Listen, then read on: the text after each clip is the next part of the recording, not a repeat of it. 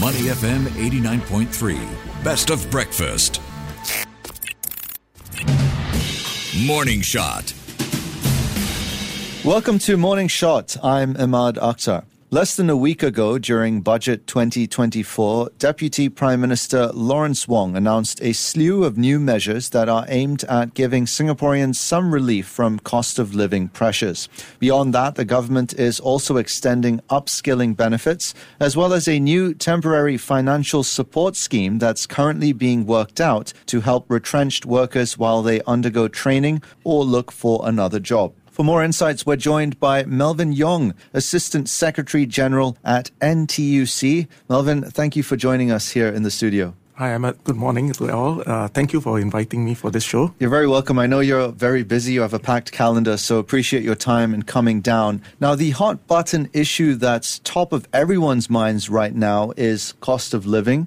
Could you give us some real life examples to illustrate just how much more we are actually spending on our day to day goods and services? Sure. As Singaporeans, we all love our food. So I will use eggs as an example. Mm-hmm. So I think since the COVID 19 pandemic, the price of a crate of 30 eggs has increased from about $4.75 to a peak of about $8. Ooh. So we have since diversified where we import our eggs from, and the price has dropped to about $7 today. Uh, but it's still a significant increase mm. uh, from a few years ago. But as a small country that imports the majority of our food and mm. other essential goods, we are vulnerable to global shocks that affect our supply chains. Mm.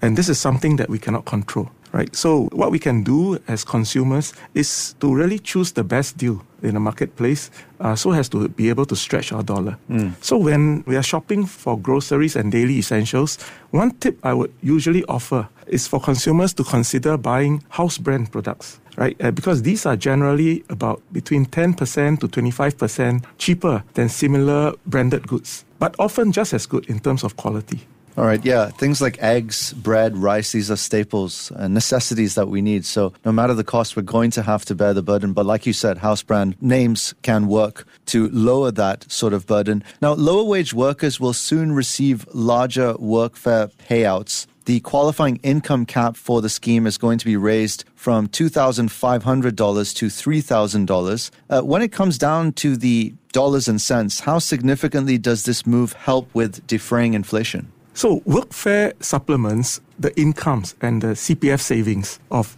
lower wage Singaporean workers. Right? This is to ensure that incomes, especially those of our lower wage workers, keep pace with the rising cost of living. So the cash component of uh, WIS translate into higher disposable income directly, and this helps defray the costs uh, for daily needs. Right, with the raising of the qualifying uh, income cap, more workers can benefit from the scheme, especially those whose wages had marginally increased mm-hmm. beyond the current cap, right? Which then resulted in them dropping off from the scheme. So, with the raising of the qualifying income cap, I think more workers would now be able to qualify.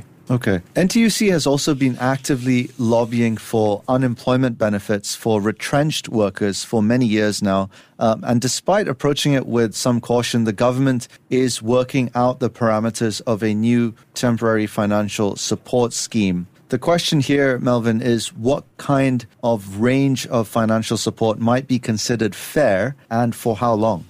So DPM Wong said that the government would provide more details uh, later on this year. But in my view, a fair system is one that is an interim short-term measure uh, and has to be tied to an active labor market policy. What this means is that retrenched workers would have to show that they are actively looking for employment actively getting new skills or getting career counseling. The financial support should be a reasonable amount to cover daily needs mm. in the interim period of job search, but not to incentivize the worker from returning to the workforce. Because we have seen the experiences in other countries where automatic unemployment benefits have led to negative outcomes. Mm uh, those who receive such generous benefits find it more rewarding to stay unemployed rather than get back to work. And this is not an outcome that we want.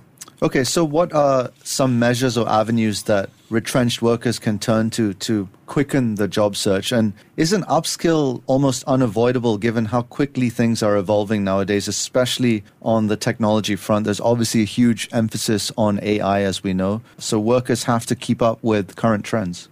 Well, yes, I think workers need to continuously upskill and mm. reskill themselves to remain employed and also to remain employable. Right. Right. So if your skills are up to date, this would help you shorten the time needed to find a new job should you be affected by a layoff. And that is why NTUC introduced the company training committees to help companies focus on training their workers as the companies adopt new technologies and upgrade their business operations right? The company training committees have a structured program where upskilling and reskilling are the foremost considerations for employers. Hmm. And workers then know how they can upgrade their skills and what relevant courses they can take. Okay, so the other thing that's caught the attention of many so far is a $4,000 Skills Future credit top up for Singaporeans aged 40 and above. And this is to further offset out of pocket course fees for selected courses that are oriented towards meeting industry and employment needs, as you mentioned. But we're curious are workers worried about whether their employers will see their interest in taking on one of these courses as perhaps an opportunity to hop to another job?